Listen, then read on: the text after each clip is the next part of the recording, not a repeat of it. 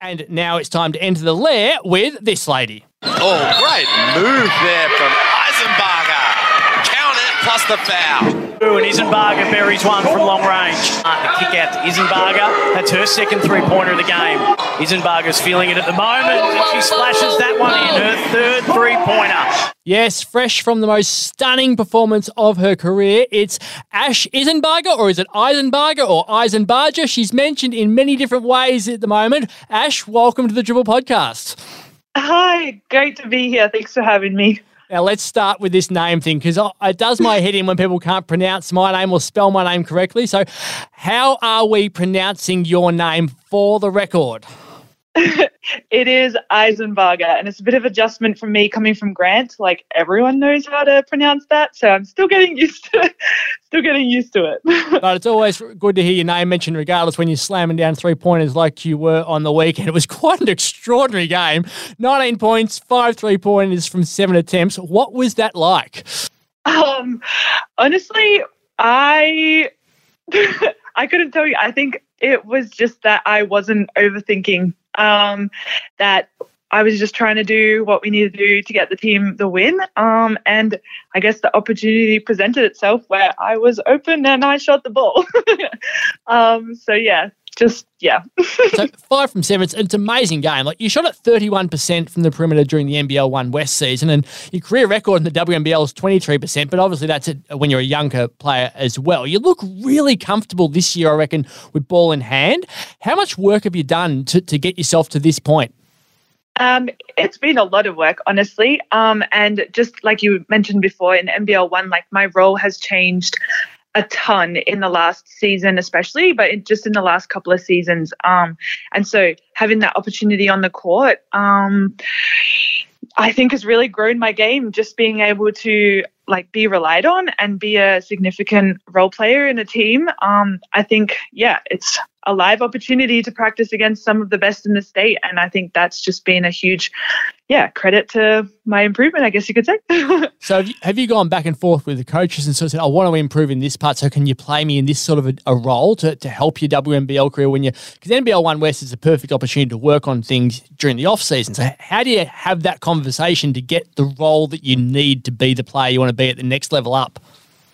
Absolutely. Uh, well, yeah, growing up as a kid, I was always the tallest, if not one of the tallest, on the court. But as you get to WNBL level, um, I'm an undersized big. Uh, so it's been kind of a crucial role for me to stretch into that three, four player rather than a four, five player and really develop that side of my game where I'm able to play against, you know, big guards, small guards, big bigs, you know, that kind of thing, but also be able to guard those like a multitude of different players with different skill sets.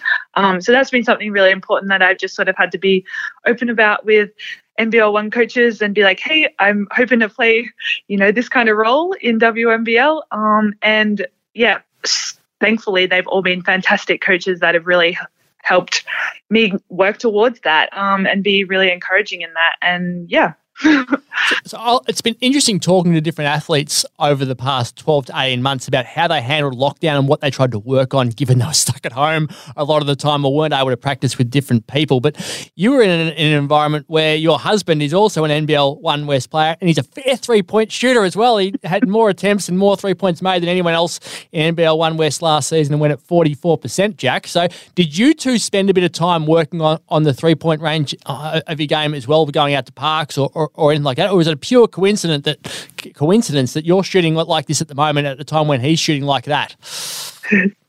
um, yeah, we definitely we definitely worked on it together. Um, and even whether it's you know specifically shooting or not, he is an energizer bunny and he's always looking to better himself. And I really think that rubs off on me in all areas of life. So um, yeah, I definitely think that that yeah, he's been a big factor in that too.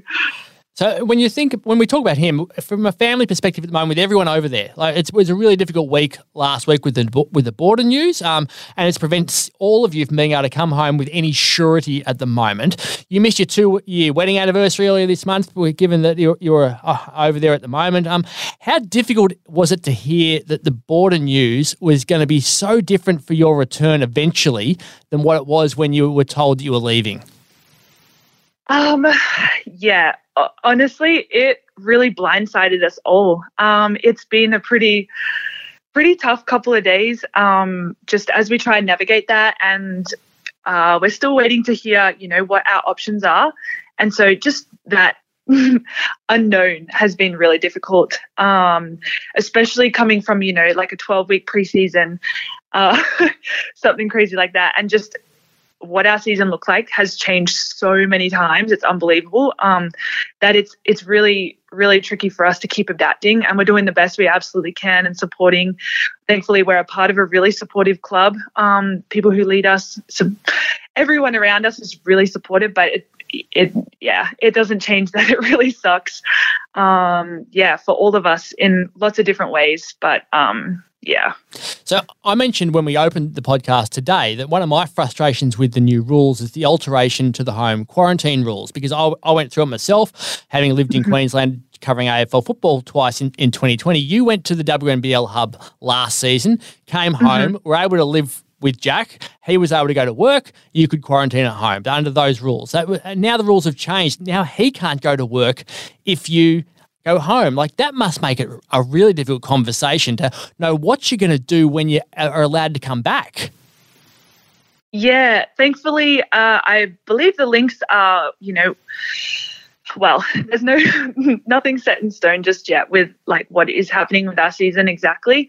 Um, but I know that they will have our back in whatever way that is. Like a lot of us have roommates that are teachers or husbands or partners, you know, that will be out in the community, and so they're going to do their absolute best to find us a situation where we're able, you know, where it impacts the people around us the least. Um, if we do, if it does come down to quarantining. Um, yeah.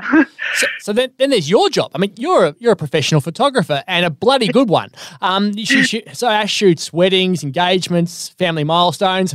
When people ring up and say, "Hey, I wouldn't mind booking you in in you know, the first week of March," there's a big difference between saying I'll definitely be home versus I might be in quarantine, or even I've booked you in for February 20 and now I don't know where I'm going to be living. Like that must have been really difficult for you to to work through at the moment. Yeah, it it has been um, obviously, and like you mentioned, all those things that I do photograph are really important milestones in people's lives, and I always feel so terrible when I'm not able to give them a concrete answer. Um, so. It, coming into this season, I knew, you know, just based on this past year, that there was a lot that was potentially going to change or shift around and become different to what we initially thought. So thankfully, I, from the get go, just haven't booked any weddings um, within this time because that's obviously something can't just, hey, can you just change your wedding date for me? Like, no longer able to come. Like that's that's a really big deal for me, and I take it as a really big honor. So I've avoided that. Um, but yeah, it's I've had to shift around a few engagements um, and family sessions that have been in February, where when you know, and even March, where when it's not certain that we're going to be back anymore at that point. Um, so yeah, that's been very challenging, but thankfully all the clients that I work with have been understanding at the same time, and they all know that you know I have a unique combination of professions in a photographer and a professional basketballer. So, yeah. well, if anyone out there is getting married or has some children or has an engagement that you want to photograph post WNBL says, I can tell you she's very, very good. Uh, go, go onto her website, www.asha Lola Photography, A S H A L O L A photography.com. She also has an Instagram page under Asha Lola Photography. Some of the photos you can view there are absolutely breathtaking. You should check out one that she took last year of a bride standing in front of this beautifully lit table at an outdoor dinner with fairy lights strung up on the wall and the sun setting. It's absolutely majestic that photo and will make you want to hire her for sure. Tell me how you got into photography as a basketballer. Thank you so much for that. Um, but uh, well, I've I think my two passions growing up were basketball or just sport in general, and I've always had a creative side. I definitely got that from my mom, um, but I just I've always loved it, and I was constantly told oh, you can't make a profession out of that. Like, there's not enough, you know, you can't earn enough money from that to make a living and that kind of thing. And it kind of just got to the point where I was like, why, why not? Um, and so I really just gave it a crack. And honestly, it snowballed a lot faster than I expected. Um, and I think that's because it's easy to put in a lot of work to it because I love it and enjoy it so much. Um, and it really is a passion of mine. And so I think it was more just a natural path that I took to just, yeah, take it that step further from being a hobby. And yeah, I love photographing people and all of that is, yeah, big combination of things. it's funny because you have this joy about you. You can hear it coming through the, the microphone at the moment. It's, it's, this pure, unadulterated joy, and I've really seen you not smiling, whether it's on or off the court. And I, uh, there's this line on your website which reads, "I believe every human is created to love and to be loved. I believe everyone has a story, and when two stories come together to become one, I think that is the ultimate reflection of love. Whatever your adventure to find each other looks like, it deserves to be told for years to come. I would love the honor of capturing your moment and how it felt." How much does that drive you, the opportunity to, to make genuine memories for people?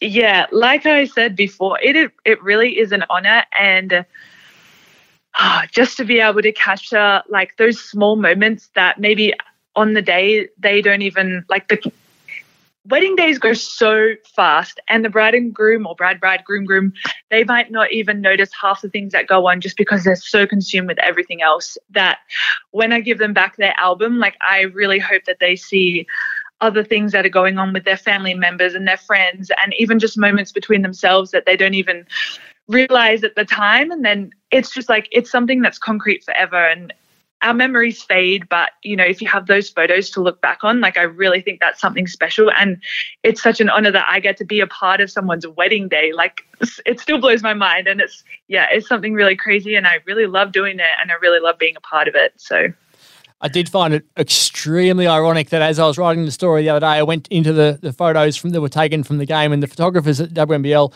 in Ballarat have to set up at one end of the court, and they'd set up at the other end of the court from where you were nailing threes, and there wasn't a single photo of the photographer on the court playing basketball who was out dominating the game. And I was like, what an ironic moment in sports, and, and which is a perfect segue to get into the Dribble podcast MVP votes from Perth's last two games against Cam. Canberra, I've gone one vote to our guest, Ash, for her brilliant second half, two votes to Lauren Scherf, who became just the sixth Lynx player since the rebrand of 2015 16 to win 14 rebounds. She also scored 15 points and had four assists, and it was three votes to Darcy Garbin for 24 points, nine rebounds, and two steals. Then against the Sydney Uni Flames, one vote to Lauren Scherf for yet another double double, two votes to Jackie Young after turning the game in the final quarter, and three votes was pretty damn obvious. Marina Mabrey scored 34 points, had six rebounds, four assists, and one steal.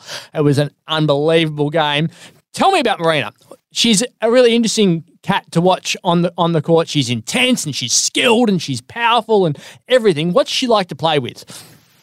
She she's a really passionate human on and off the court. Um, but it's been so awesome to be her teammate and just to get around her and the way she gets around us as well. Like, it's not every day you get to play with WNBA players like that of her caliber and Jackie's too. And even just honestly, our whole team, Sammy, Jack, uh, Darcy, Lauren, like they're all amazing players. Um, but yeah, it's it's been awesome to play with Marina this season. Yeah.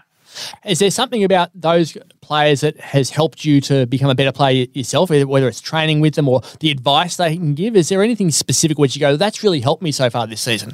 Just I, well, there's a lot of things, but the number one thing is every single day we go to training like i'm playing against some of the best players in the whole country the whole you know WNBA the WNBL like they represent australia um, so training against them it's naturally going to make you better um, yeah, it's it still blows my mind.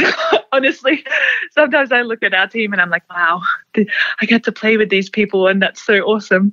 Not only do you get to play with them, so Darcy's the captain, and then the leadership team is yourself and Sammy Whitcomb. So y- your impact on this team is a lot more than just your ability to play. Yeah, th- that in itself. Um, earlier in the year, when that, or yeah, when that uh, got announced, um, that in itself was just a really big privilege for me um, to be named on the leadership team alongside such high caliber players. Um, it's really not something I take lightly. And yeah, on this team, it's definitely something, um, yeah, I didn't even have the words for it. Lost for words, but uh, yeah. so what what do you try to do then as a leader? So you're you're obviously Darcy and Sammy are starting. You're coming off the bench with a lot of players you've played WM uh, NBL One West with or against. What are your what are you focusing on with that group to make them better and and what they can learn from when they're sitting on the bench preparing to come on, or some of them who don't get a lot of minutes are watching the game and, and building their progress there. What what's your focus point from a teaching perspective as a leader? Um, as a leader, some of the best leaders that I've been under are the ones that serve. Um, and which is kind of controversial. I think Sammy and Darcy really lead from the front. Um, they they set the example on the court, off the court. So do a lot of other girls. But um, I guess I think my role is to be an encourager and to try and speak life into the girls and as much as I can. And you know, if someone needs a rebounder, like I'll rebound for them. You know, like just small things like that. Um, I just really tried to. My goal is to just try fill those gaps and just to try serve as best I can. Um, yeah. Which is a real uh, to, uh, that shows the, the genuine element of leadership. I think it, you're. I find you really interesting. Like when you look at the challenges of sport, you're a young kid when you debuted in the WNBL at 2015-16. Then you moved to Melbourne Boomers for, for, two seasons. You won their Most Improved Player award. You played in the grand final. Then you then you won Lakeside Lightning's MVP award. And suddenly you step away from the WNBL to travel with Jack to America, which was an outstanding move in hindsight, given COVID would have meant that you would have never got back there for oh, probably till 2050 at this rate. Um, but what did the time away from the game do for you? Um, yeah, well, like you said, I I have been playing in the WNBL since 2015-16 and it was it's been a year round thing of going from WNBL to NBL or SBL and then back to WNBL and then SBL and it, honestly it kind of got to the point where I just needed a mental physical break. Um, there definitely was the side of wanting to go visit Jack's family and we had our wedding in January and all of that but it was actually really great to take that time away and be like, no, basketball is something I actually still really want to do. And it was a choice rather than something that I just kind of fell into, you know, season after season. Um, so that was really good just to be able to distinguish that in my own mind and be like, no, I'm choosing to do this now, and um, I'm coming back refreshed and had time away. And obviously, Jack, Jack and I were still over in the US, you know, working on our game and training with friends that are coaches and that kind of thing. Um, but yeah, it was mainly to just distinguish like, hey, is this something I really want to do? Is it something that I'm just naturally falling into, or is it something that I really choose to do? And yeah, I chose that I really wanted to do it. Oh, and you've, and you've chosen to come back at a bloody good time. You're in a damn good team and you're having a big impact with it at the moment, too. So hopefully for WA basketball, this can continue. Now, we have a segment on the dribble called This or That. Can't sit on the fence. Got to give a real answer. And the question for this week for This or That is around the unsportsmanlike foul late in games. Do you reckon that the unsportsmanlike foul should be removed from the last two minutes of the game to allow for more intentional fouls to stop the clock? Or is it good to retain it so that the team that has already worked up that advantage over over 38 minutes retains it. Keep it or move it on? this is a very controversial one. Um, I I would say move it on. I've been a part of a few games where that unsportsmanlike call, even though it's not an intentional play, you know, to hurt somebody, but it's been called an unsportsmanlike and that can have a huge impact in the last few minutes. So I would say move it on just to keep that, you know, level levelness of being able to, like you said, foul to stop the clock, and um, yeah, as a strategic strategic thing. I think it gets wasn't like. interesting. Both Vic and Ash, both today, saying that they don't like that rule, which is um, interesting from the players' perspective. Well, look, thanks so much for joining us, and good luck for upcoming games against Southside on Thursday and Bendigo on Saturday. May the threes continue to rain for you. Thank you so much.